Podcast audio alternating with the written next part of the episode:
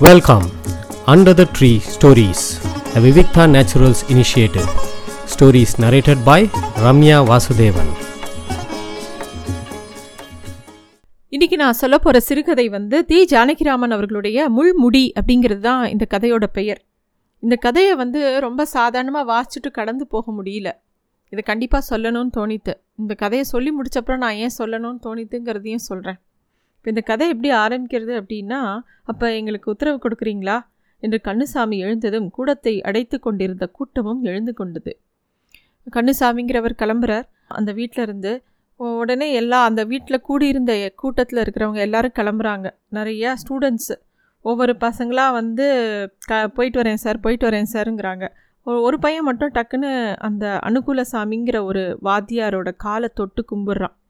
இது என்னடா தம்பி அப்படின்னு அவர் பதட்டமாகி கேட்குறாரு ஏன்டா காலிலலாம் தொட்டு கும்பிட்ற? அப்படின்னோடனே கண்ணுசாமிங்கிறவர் சொ- சொல்கிறாரு செய்யட்டும் சார். யார் உங்களை மாதிரி கிடைப்பா?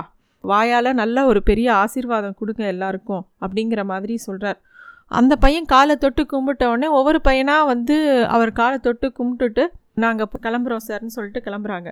அனுகூலசாமி அவருக்கு ரொம்ப கூச்சமாக இருக்குது இதெல்லாம் என்ன அப்படிங்கிறது அவருக்கு ரொம்ப என்னடா இது? எல்லாரும் இப்படி காலிலெலாம் விழுறாங்களே அப்படிங்கிறது அவருக்கு கொஞ்சம் ரொம்ப சங்கோஜமாக இருக்குது அப்போ கண்ணுசாமி சொல்கிறாரு அனுகுலசாமி நீங்கள் நிஜமாகவே ரொம்ப பெரிய மனுஷர். முகத்துக்குன்னு சொல்லலை முப்பத்தாறு வருஷம் பரம்ப தொடாமல் அதிர்ந்து ஒரு வார்த்தை சொல்லாமல் ஒருத்த வாத்தியாராக இருக்க முடியுமா?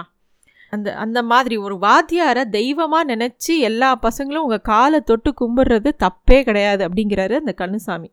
அனுகுலசாமிங்கிற வாத்தியார் வந்து ரிட்டையர் ஆயிட்டார். அன்றைக்கி தான் அவருக்கு கடைசி நாள் ஸ்கூலில் அவரை வந்து மேள தாளத்தோட எல்லா ஸ்டூடெண்ட்ஸும் சேர்ந்து அந்த ஊர்வலமாக கூட்டின்னு வந்து அவர் வீட்டில் கொண்டு வந்து விட்டுருக்காங்க. இந்த மாதிரி ஒரு விழா எந்த ஒரு வாத்தியாருக்கும் அந்த ஸ்கூலில் எடுத்ததில்லை.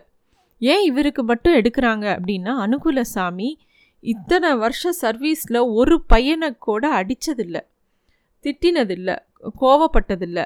அந்த மாதிரி தான் அவரை எல்லாரும் பார்த்துருக்காங்க. அதனால் பசங்களுக்கே அவர் மேலே ரொம்ப பிரியம் ஜாஸ்தி. அதனால் அன்னைக்கு வந்து அவரை எல்லாரும் கூட்டின்னு வந்து விடுறாங்க. கண்ணுசாமிங்கிறவர் வந்து அனுகுலசாமி வேலை பார்க்குற ஸ்கூல்லையே வேலை பார்க்குற ஒருத்தர். அவர் வந்து சொல்கிறார் அவரை பற்றி புகழ்ந்து பேசுகிறார் நான் மட்டும் சொல்ல சார் ஊர் முழுக்க சொல்கிறாங்க கடத்தெருவில் உட்காந்து நானும் விசாரிக்கிறேனே. வயத்தில் பிறந்த பிள்ளைங்கள கூட கோவத்தில் நம்ம ஏதாவது அடிக்காமல் இருக்கிறதில்ல திட்டாமல் இருக்கிறதில்ல. ஒரு விசவாவது வெஞ்சிடுறோம். ஆனால் நீங்கள் யாரையுமே ஒரு வார்த்தை சீன்னு சொன்னதில்லை அடித்ததில்லை எப்படி உங்களால் இருக்க முடியும்? இந்த மாதிரி யாரால தான் இருக்க முடியும்? குழந்தையும் தெய்வமும் கொண்டாடுற இடத்துலன்னு சொல்லுவாங்க. அது மாதிரி நீங்கள் இந்த குழந்தைங்கள எப்படி ஒரு மனுஷ பெரிய மனுஷங்களாட்டும் நடத்தியிருக்கீங்க நல்ல விதமாக மரியாதை கொடுத்து குழந்தைங்கள மதித்து நடந்திருக்கீங்க. அதனால தான் இவங்கெல்லாம் உங்ககிட்ட இவ்வளோ பிரியமாக இருக்காங்க அப்படிங்கிற ஒரு விஷயத்த கண்ணுசாமி சொல்கிறார் கண்ணுசாமி பேசும்போது பையங்கள்லாம் ஒவ்வொருத்தராக கும்பிட்டுக்கிட்டே இருக்காங்க. அந்த அனுகூலசாமி அவரோட காலில் விழுந்து விழுந்து. அவரால் வாயை திறக்கவே முடியல. அவர் அப்படியே நெகிழ்ந்து போய் உட்காந்துருக்காரு வாயை திறந்தா எங்கேயாவது குரல் உடஞ்சி அழுதுருவோமோன்னு பயமாக இருக்குது அனுகூலசாமிக்கு. அப்புறம் நான் வரட்டுமா அப்பா அப்படின்னு சொல்லிட்டு ஒவ்வொருத்தராக கிளம்பி போகும்போது கண்ணுசாமியும் கிளம்புறாரு. சரி செய்யுங்க அப்படின்னு சொல்லிட்டு ஒரு மாதிரி எப்படி சொல்கிறது அப்படிங்கிறதே தெரில கை கூப்பி எல்லாருக்கும் வணக்கம் சொல்கிறாரு அனுகூலசாமி. அப்போ நாதஸ்வரம்லாம் வாசிட்டு வந்த நாயனக்காரங்கெல்லாம் அப்போ எங்களுக்கு உத்தரவு கொடுங்க அப்படின்னு சொல்லிட்டு ஒவ்வொருத்தராக கிளம்பி போகிறாங்க ரெண்டு மூணு பசங்க கிசு கிசுன்னு பேசிட்டு வந்து மெதுவாக வந்து சார் ரெண்டு விளக்கும் இங்கேயே இருக்கட்டும். நாங்கள் அப்புறமா நாளைக்கு வந்து எடுத்துக்கிறோம். அப்படின்னு சொல்லிட்டு எல்லாரும் கிளம்பி போகிறாங்க எல்லாரும் கிளம்பி போனோடனே அந்த வீடே ஒரு மாதிரி சூன்யம் மாதிரி அமைதியாக இருக்குது அவருக்கு வந்து ரொம்ப துக்கமாக இருக்குது இந்த மாதிரி ஒரு துக்க நாள் அவருக்கு எப்போ இருந்ததுன்னா பத்து வருஷத்துக்கு முன்னாடி அவர் பொண்ணை கல்யாணம் பண்ணி கொடுத்து மாப்பிள்ளை வீட்டில் விட்டுட்டு வந்தவுடனே வீட்டில் ஒரு வெறுமை இருந்தது. அதே வெறுமை சூன்யம் ஏக்கம் இன்றைக்கும் இருக்குது ஸ்கூலில் கடைசி நாள் அப்படின்னு சொல்லிட்டு இங்கே வீட்டில் கொண்டு வந்து எல்லோரும் விட்டுட்டு போய் எல்லாருக்கும் இவ்வளோ நேரம் வீட்டில் இருந்துட்டு எல்லாரும் வீட்டுக்கு போனோடனே வீட்டிலே தான் தனிமையாக போன மாதிரி ஒரு உணர்வு அவருக்கு வருது.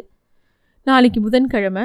ஆனால் அவருக்கு இனிமேல் சனி ஞாயிறு நாளைக்கு மறுநாள் எல்லா நாளும் லீவு தான். இனிமேல் பள்ளிக்கூடத்துக்கு போகணுங்கிற அவசியமே கிடையாது. ரிட்டையர் ஆயாச்சு. அறுபது வயசு ஆயிடுத்து ஊஞ்சல் மேலே உட்காந்து அப்படியே யோசிச்சுட்டே இருக்கார். பக்கத்தில் ஃப்ரேம் போட்ட ஏழு எட்டு உபச்சார பத்திரங்கள் ஒரு வெள்ளித்தட்டு ஒரு பேனா. அந்த பேனா ஒரு நாலு ரூபாய் இருக்கும். ஆனால் அந்த பேனாக்கு ஈடு கிடையாது. ஒரு நாலு லட்சம் நாலு கோடி கொடுத்தா கூட அதுக்கு சமம் ஆகிடும் அதுக்கு விலை மதிப்பே கிடையாது.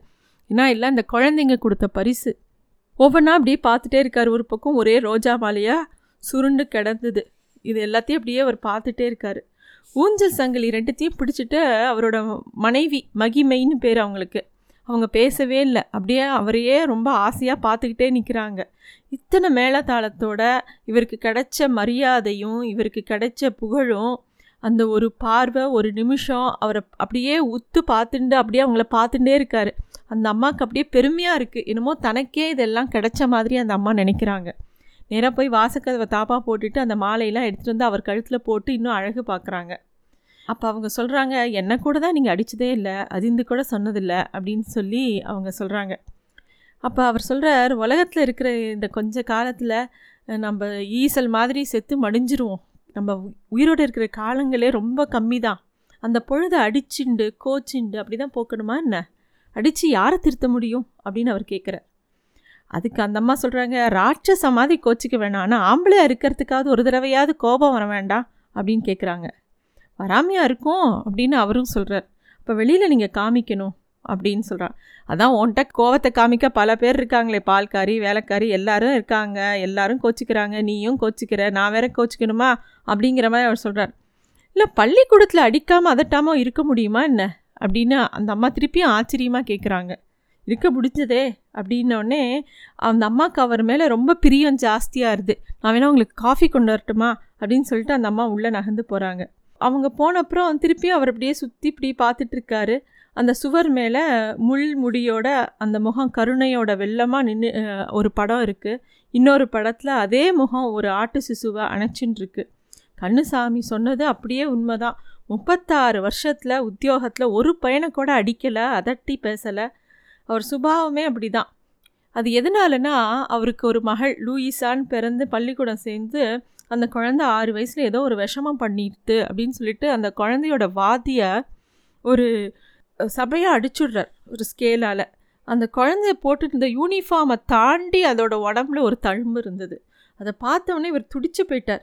என்னடா அது இப்படி அடிச்சிருக்காரு. ஒரு குழந்தைய இப்படி அடிக்க மனசு வருமா? அப்படின்ட்டு.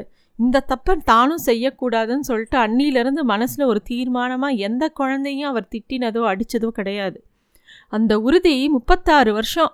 ஒரு மூலி விழாமல் பழைச்சிடுது இல்லாட்டி இந்த பதவியை இந்த ஓய்வெடுக்கிற காலத்தில் இத்தனை மேலதாளத்தோட யாருக்குமே இந்த மரியாதை யாருமே கொடுத்ததில்ல. பள்ளிக்கூடத்தில் நேற்றே அதாவது அதுக்கு இன்றைக்கி இன்றைக்கி முத நாளே வந்து அவங்க பெரிய பாராட்டு விழாலாம் நடத்திட்டாங்க. இருந்தாலும் இவர் கிளாஸில் படிக்கிற நாற்பது பசங்களுக்கு மனசு கேட்கல இதெல்லாம் போராது அப்படின்னு சொல்லிட்டு அவங்க இன்னும் மேலே தாளம் இன்னும் நிறையா மடல்கள் எல்லாம் கொண்டு வந்து அப்படியே குமிச்சிட்டாங்க அந்த பசங்க. சார் நாங்கள் தான் உங்களை வீட்டில் கொண்டு போய் விடுவோன்னு நாற்பது பசங்களும் ஊர்வலமாக ஒரு மேலதாளத்தோட ஒரு படி ஸ்கூலில் பாடம் சொல்லி கொடுத்த வாத்தியாரை கொண்டு வந்து வீட்டில் விட்டது அப்படிங்கிறது அவருக்கு என்ன சொல்கிறதுனே தெரியல. இன்னும் இன்னும் நெகிழ்ந்து நெகிழ்ந்து போகிறார் அந்த தருணத்தை நினச்சி நினச்சி நினச்சி. அப்போ வந்து அவர் அந்த கிளாஸில் ஒரு லீடர் மாதிரி ஒரு பையன் இருக்கு. அவன்கிட்ட கேட்குறான் என்ன தம்பி இதெல்லாம்? அப்படின்னா அந்த பையன் சொல்கிறான் வேறு யாருக்கு சார் செய்ய போகிறோம் வாங்க சார் அப்படின்னு கூப்பிட்றான். அந்த பையன் வந்து ஆறுமுகம்னு பேர். அவனுக்கு கிட்டத்தட்ட இருபத்தி மூணு வயசு ஆறுது. பெருசாக படிக்கலாம் மாட்டான். ஃபெயில் ஆகி ஃபெயில் ஆகி படிச்சுட்டே இருக்கான்னு அந்த ஸ்கூலை விட்டு அவன் வெளியில் போகல ஆனால் அவனுக்கு ஊர் விஷயம்லாம் நல்லா தெரியும். எல்லா விஷயத்துக்கும் அவன் தான் நாட்டாம. மாதிரி முன்னாடி நின்று எல்லா விஷயத்தையும் எடுத்து செய்வான். அவன் தான் இந்த ஏற்பாடெல்லாம் செஞ்சுருக்கான். அவரால் அவன்கிட்ட ரொம்ப கோச்சிக்க முடியல வேண்டான்னு சொல்ல முடியல என்னடப்பா இது வேண்டாமே அப்படின்னு சங்கோச்சப்பட முடியல. ஏன்னா அவன் சார் நாங்கள் யார் யாருக்கு சார் செய்ய போகிறோம் உங்களுக்கு தான் சார். நீங்கள் வந்து நான் ரிட்டையர் ஆக போகிறேன் நிதி திரட்டுங்கன்னு மித்த வாத்தியாருங்க மாதிரி சொல்லலை. கில்ட்டு நகையை வச்சு கடன் வாங்கலை கடுதாசை காட்டி கடன் வாங்கலை அப்படின்னு மித்த வாத்தியார்கள் பண்ண தப்பெல்லாம் சொல்லி காட்டுற மாதிரி இவன் சொல்கிறான் இவனை எப்படா சமாளிக்கிறதுன்னு தெரியாமல் சரி எனக்கு கொஞ்சம் தண்ணி வேணும் கொண்டு வா அப்படின்னு சொல்லி அனுப்பிச்சி விட்டுறார். இவன் ஆசைப்படுறத பண்ணட்டும்னு விட்டுடுறார் ஏன்னா இவங்க ஸ்கூலில் ஒரு வாத்தியார் என்ன பண்ணுறார் எக்கச்சக்கமாக கடன் வாங்கிட்டார். அதுவும் எப்படி? அவருக்கு ஏதோ ஒரு பெரிய பதவி வந்திருக்கு அப்படிங்கிற ஒரு லெட்டர் வரப்போகுது அப்படின்னு யாரோ ஃப்ரெண்டு எழுதின லெட்டரை காமிச்சு கடன் வாங்கியிருக்கார். இன்னொரு வாத்தியார் வந்து ஒரு பேங்க்கில் போய் ஒரு நகையை அடமானம் வச்சு லோன் கேட்குறாரு. ஒரு ஸ்கூல் வாத்தியாராச்சே பொய் சொல்ல மாட்டார்னு நினச்சி அந்த பேங்க் மேனேஜரும் உடனே அதை சரி பார்க்காம கொடுத்துட்றார். அந்த வாத்தியார் சும்மா இல்லாமல் அடுத்த பத்து நாளே இன்னொரு நகையை எடுத்துன்னு போகிறார் அப்போ தான் அவர் உரசி பார்க்கும்போது பார்த்தா அது கில்ட்டு நகை டூப்ளிகேட்டுன்னு தெரியறது. உடனே பழைய நகையும் எடுத்து பார்த்தா அதுவும் டூப்ளிகேட்டு உடனே ஒரு போலீஸ் கான்ஸ்டபிளை கூட்டின்னு ஏட்டை கூட்டின்னு வராங்க. அவரை கூட்டின்னு வந்து அந்த வாத்தியார்ட்ட என்ன வாத்தியாரே நீங்கள் ஒரு ஸ்கூல் வாத்தியார் நம்பி தானேங்க நாங்கள் கா பணம் கொடுத்தோம் இப்படி பண்ணிட்டீங்களேன்னொடனே அவர்கிட்ட ஏதோ இடத்த எழுதி வாங்கிட்டு சதம் போடாமல் அந்த கேஸை முடிச்சுட்டாங்க. ஏன்னா ஒரு ஸ்கூல் வாத்தியாரை அவமரியாதை பண்ணக்கூடாதுங்கிறதுக்காக. இது மாதிரி ஏகப்பட்ட விஷயம். இன்னொரு வாத்தியாரன்னா எல்லா ஸ்டூடெண்ட்ஸையும் கூப்பிட்டு லீடர் மாதிரி இருக்கிற ரெண்டு மூணு பசங்களை கூப்பிட்டு இந்த பாருப்பா அடுத்த மாதத்துலேருந்து ரிட்டையர்மெண்ட்டு முழு பணம் கிடைக்காது இனிமேல் அரை வயிற்றுக்கு தான் சாப்பிடணும் உங்களால் முடிஞ்சதை திரட்டி கொடுங்க அப்படின்னு சொல்லி அவரே ஸ்கூலில் தான் ரிட்டையர் ஆக போகிறோன்னு சொல்லிட்டு பசங்கக்கிட்ட காசு வாங்குறாரு.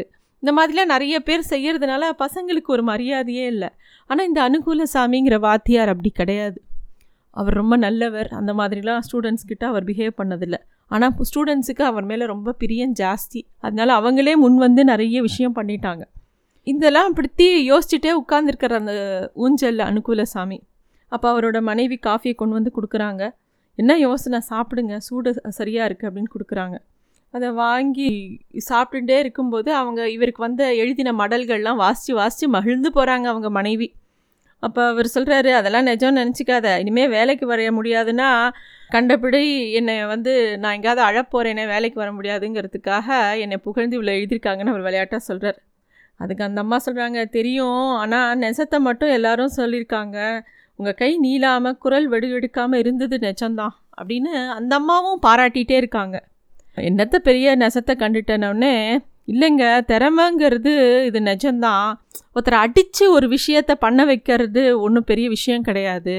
அதட்டாமல் திட்டாமல் கெட்டிக்காரத்தனமாக ஒருத்தரை வந்து வேலை வாங்குறதுங்கிறது பெரிய விஷயம் தானே அப்படின்னு சொல்லி அந்த அம்மா சொல்கிறாங்க இவரும் யோசித்து பார்க்குறாரு ஆமாம் கரெக்டு தான். கர்வப்பட நமக்கு ஒரு வேளை உரிமை இருக்கோ அப்படின்னு ஒரு நிமிஷம் யோசிக்கிறார். இதே மாதிரி ரெண்டு பேரும் பேசிகிட்டே இருக்காங்க. என்னமோ நான் இருந்துட்டேன் அப்படியே எனக்கு என்னமோ கோவத்தை எல்லாம் காமிக்கலை யாருக்கிட்டேயும் அப்படின்னு பேசிகிட்டே இருக்கும்போது வாசலில் யாரோ வந்து கதவு தட்டுற சத்தம் கேட்குது யார்? அப்படின்னோடனே சார் நான் ஆறுமுகம் வந்திருக்கேன் அப்படிங்கிறான். ஆறுமுகம்னா அந்த பையன் அந்த ஸ்கூலில் லீடராக இருக்கிற பையன் இருபத்தி மூணு வயசு பையன் வந்திருக்கான். அவன் மட்டும் வரல அவன் கூட ஒரு பையனும் வந்திருக்கான். அவரோட கிளாஸில் படிக்கிற ஒரு பையன்தான் அவன். அவன் பேர் சின்னையான்னு பேர். அவரை பார்த்தவொடனே என்ன என்னப்பா என்ன சின்னையா? அப்படின்னு இவர் கேட்குறார் இது சின்னையனோட அம்மா சார் அப்படின்னு சொல்லி ஒரு அம்மாவும் கூட கூட்டின்னு வந்திருக்காங்க. அந்த அம்மா கழுத்தில் காதில் ஒன்றும் இல்லை. ரொம்ப ஏழ்மை தெரியறது. அவரும் வந்திருக்காங்க. என்ன அறிமுகம் என்ன? அப்படின்னோடனே இல்லை சார் இந்த சின்னையா அவங்கள பார்க்கணுங்கிறாங்க சார். அப்படின்னோடனே என்ன செய்தி சின்னையா? அப்படின்னு கேட்குறாரு அந்த சின்னையங்கிற பையன் வந்து ஒன்றுமே பேசலை. தலை குனிஞ்சு நிற்கிறான் திருப்பி திருப்பி அவன் என்ன என்னன்னு கேட்டோடனே ஓன அழ ஆரம்பிச்சிடுறான். அவருக்கு புரியவே இல்லை. எதுக்கு இவன் அழறான்? சொல்லுடா அப்படின்னு அந்த அம்மாவும் சொல்லுடா சொல்லுடாங்கிறாங்க. அவர் உத்து பார்க்குறாரு அந்த பையன் ஒன்றுமே சொல்லாமல் முகம்லாம் கோணி அப்படியே அழறான். சொல்லேன்டா என்ன விஷயம்? அப்படின்னு இவரும் கேட்குறாரு ஆறுமுகம் நீ சொல்கிறா அப்படின்னோடனே அந்த அம்மா பேச ஆரம்பிக்கிறாங்க. ஒரு வருஷமாக துடிச்சுட்டாங்க இவன் அப்படின்னு சொல்லி. என்ன ஆச்சு அப்படின்னோடனே இல்லை சார் நீங்கள் தான் இனிமேல் பேச நீங்கள் இனிமேல் பேசலான்னு சொல்லுங்கள் சார் நாங்களாம் பேச ஆரம்பிக்கிறோம் அப்படிங்கிறான். என்னடா சொல்கிறீங்க ஒன்றுமே புரியலே. அழறான் நீ பேசுங்கன்னு சொல்லுங்க அப்படின்னு சொல்கிற என்னடா ஆச்சு? அப்படின்னு கேட்டோடனே ஆறுமுகம் சொல்கிறான் சார் போன வருஷம் இவன் காயாரோகணத்தோட இங்கிலீஷ் புஸ்தகத்தை திட்டிட்டு போய் வேற பேர் ஒட்டி கடையில் பாதி விலைக்கு விற்றுட்டான் நான் தான் அதை கண்டுபிடிச்சி வந்து உங்ககிட்ட சொன்னேன். அப்படின்னோடனே அந்த பையன் பெருசாக அழறான். சும்மா இருடா அப்படின்னு அவங்க தாயார் வந்து அந்த பையனை பேசாமல் இரு அப்படிங்கிறாங்க. அப்புறம் அப்படிங்கிறார் நீங்கள் அவனை சித்த நேரம் உத்து பார்த்தீங்க நம்ம கிளாஸ்லேயே ஒரு பையன் இது வரைக்கும் இந்த மாதிரி பண்ணினதில்லை. இனிமேல் இந்த பயலோட ஒருத்தரும் பேசாதீங்கடா அப்படின்னு சொல்லிட்டு போயிட்டீங்க. அப்படின்னோடனே அந்த பையன் இன்னும் அழறான். அன்னிலேருந்து அவனை நாங்கள் ஒதுக்கிட்டோம் சார். யாருமே பேசுகிறதில்ல அப்புறம் இன்றைக்கி பார்ட்டி நடத்தினோம் நடத்துனதுனால நடத்தினதுனால எல்லாருக்கும் கிட்டேயும் நான் ஒரு ரூபா ரெண்டு ரூபான்னு வாங்கினேன். இவனும் வந்து அவனோட பங்குக்கு ஒரு ரூபா கொடுத்தா நான் வாங்க மாட்டேன்னு சொல்லிட்டு நேற்று பார்ட்டிக்கும் வராதுன்னு சொல்லிவிட்டு அதனால் அவன் வரல. இன்னைக்கு இந்த உபச்சார விழாலாம் முடிச்சு நான் வீட்டுக்கு போகும்போது வாசலில் அவங்க அம்மாவை கூட்டிகிட்டு வந்து நிற்கிறான் சார். கையில் ஒரு ரூபா வச்சுட்டு உங்ககிட்ட கொடுக்கணும்னு அழுகுறான் அப்படின்னு அந் அவன் சொல்கிறான் அனுகூல சாமிக்கு அப்போ தான் அந்த சம்பவமே ஞாபகத்துக்கு வருது. இவ்வளோ கடுமையான தண்டனையாக ஒரு குழந்தைக்கு கொடுத்துட்டோம் நம்ம? அப்படின்னு அவர் யோசிக்கிறார். ஏதோ அவர் வந்து சொ சும்மா சொன்னார் இந்த மாதிரி. இனிமேல் யாரும் இவங்க கூட பேசாதீங்கடா. அப்படின்னு சொல்லி சொன்னாரே தவிர அது அவனுக்கு ஒரு தண்டனையாக எல்லாரும் அப்படி அப்படியே ஸ்ட்ரிக்டாக இருக்கணும் அப்படிலாம் அவர் சொல்லலை. ஆனால் இவ்வளோ கண்டிப்பாக நம்ம நடந்துடணும் அப்படின்னு அவருக்கு ஆச்சரியமாக இருக்குது யோசிக்கிறார். உடனே அவரே சொல்கிறார் சின்னையா அழாதடா ஏன்டா? அப்படின்னோடனே நாங்களாம் அவனோட இனிமேல் பேசலாமா சார்? அப்படின்னு திருப்பியும் அந்த ஆறுமுகம் கேட்குறான் ஒரு வருஷம் அப்போ அவங்க அம்மா சொல்கிறாங்க அந்த பையனோட அம்மா ஒரு வருஷம் அவன் சொரத்தாவே இல்லைங்க. எப்போவும் சிரித்து பேசிகிட்டு இருப்பான். இப்போ சரியாகவே பேசுறதில்ல. ஒரு வார்த்தை பேசுவான் போயிடுவான். கூட பிறந்த தங்கச்சிங்க கிட்ட கூட சரியாக பேசுறது இல்லைங்க இன்றைக்கி சாயங்காலம்தான் ஏதோ அழுதுட்டு இருந்தான். என்னடான்னு கேட்கும்போது நடந்தது எல்லாத்தையும் சொல்லி சொல்லி அழுதான் ரொம்ப. வீட்டில் இதெல்லாம் அவன் பாட்டுக்கு ஏதோ விளையாடுவான் இருந்தான். திடீர்னு இந்த ஒரு சின்ன பையன் மனசில் இவ்வளோ இருக்குன்னு எனக்கும் தெரியாதுங்க. வாத்தியாரை இன்றைக்கி பார்த்தா தான் உண்டுன்னா சரின்னா நான் வந்து நீங்கள் பெரிய மனசு பண்ணி அவனை மன்னிச்சிடுங்க அப்படிங்கிற மாதிரி சொல்கிறார் அனுகூலசாமிக்கு ஏதோ தன்னை எல்லாரும் கையும் களவுமாக பிடிச்சிட்ட மாதிரி இருந்தது. அப்படியே புழுவாக துடிச்சு போயிடுறாரு மனசில். அவரால் தாங்கிக்கவே முடியல. எ- என்னடா இது அப்படின்னு அவருக்கு இந்த அதிர்ச்சியை தாங்கவே முடியல. பையனுங்கெல்லாம் சேர்த்துக்க மாட்டேங்கிறாங்களா? இந்த காசை உங்கள் கையில் கொடுக்கணும்னு ரொம்ப ஆசைப்படுறான் அப்படின்னு சொல்லிட்டு அந்த ஒரு ரூபாயை அந்த அம்மா வந்து அந்த பையன் கையால் கொடுக்குறாங்க. பையனுக்கு இன்னும் அழுகா ஜாஸ்தியாக போகிறது கையில் அப்படியே அந்த ஒரு ரூபா அப்படியே வேர்த்து போய் ஈரமாக இருக்குது வாங்கிக்க சார் வாங்கிக்கங்க சார் அப்படின்னு அந்த ஆறுமுகமும் சொல்கிறான் பேசாமல் வாங்கிக்கிறார் அவர்.